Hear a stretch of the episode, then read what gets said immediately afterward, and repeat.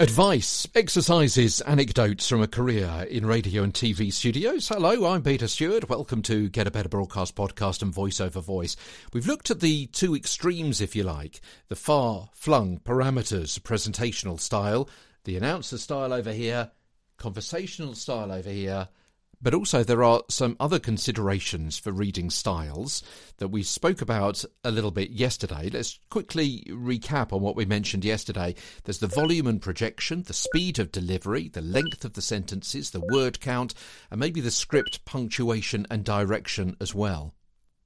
There are, of course, many styles in between those two extremes of presentation the announcer and the conversationality kind of style of presentation and and and all of those different styles have different levels of some of those variables I've just mentioned and others as well. For example, your style may change depending on some or all of of, of, of these and, and maybe many more considerations as well. But bear in mind all of these slightly different factors which you can turn up and turn down you can you can turn on and you can turn off to different grades and different levels.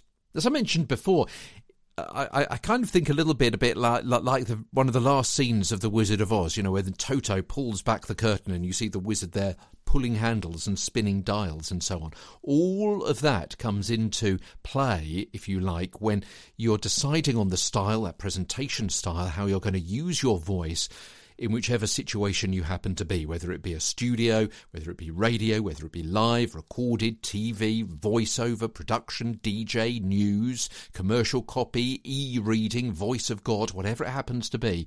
You're bearing in mind, as I've mentioned before, let's go through them again the volume and projection, the speed of delivery, the length of the sentences, the word count, the script punctuation, and some more, the content of the message.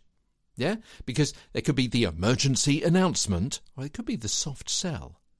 Also, bear in mind that your voice, your presentation style, your speed of delivery, your, your volume, the word count, and so on is going to change perhaps with the item being sold.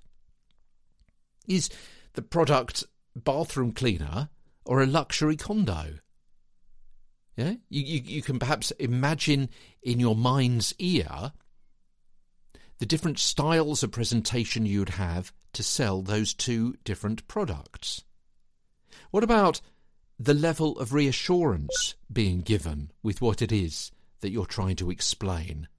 Uh, are, are, you trying to reassure people that this, I, I know, grass seed is going to be last, is going to last in your garden or yard for five seasons and it's going to be completely green and it's going to be weed free, that kind of reassurance? Or are you trying to reassure people about their pension plan and the longevity of their income in retirement? And that you and your company are the best ones to invest their hard earned money with?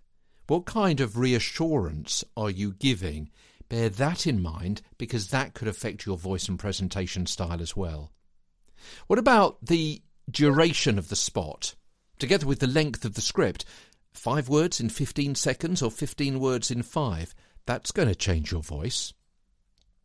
Your voice will change whether the content is, is opt in content or interrupting content, a webinar someone has chosen and paid for, or a radio ad that actually they don't want to hear and they have to endure rather than enjoy.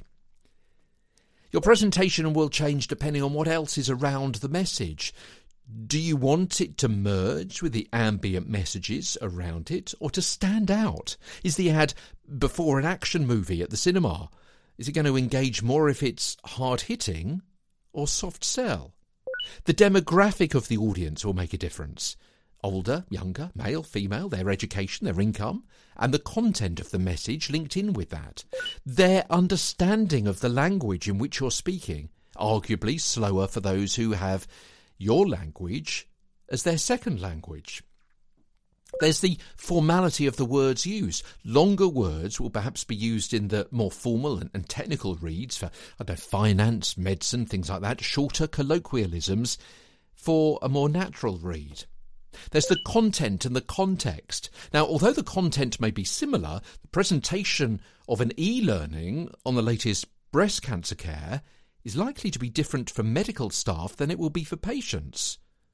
A bank will likely use a different voice and a different style to target students than it might do for first time homebuyers or, or, or, small business startups. The brand and the message is another consideration.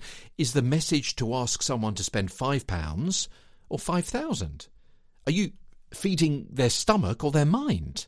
and so on and so on and so on and so on and so on.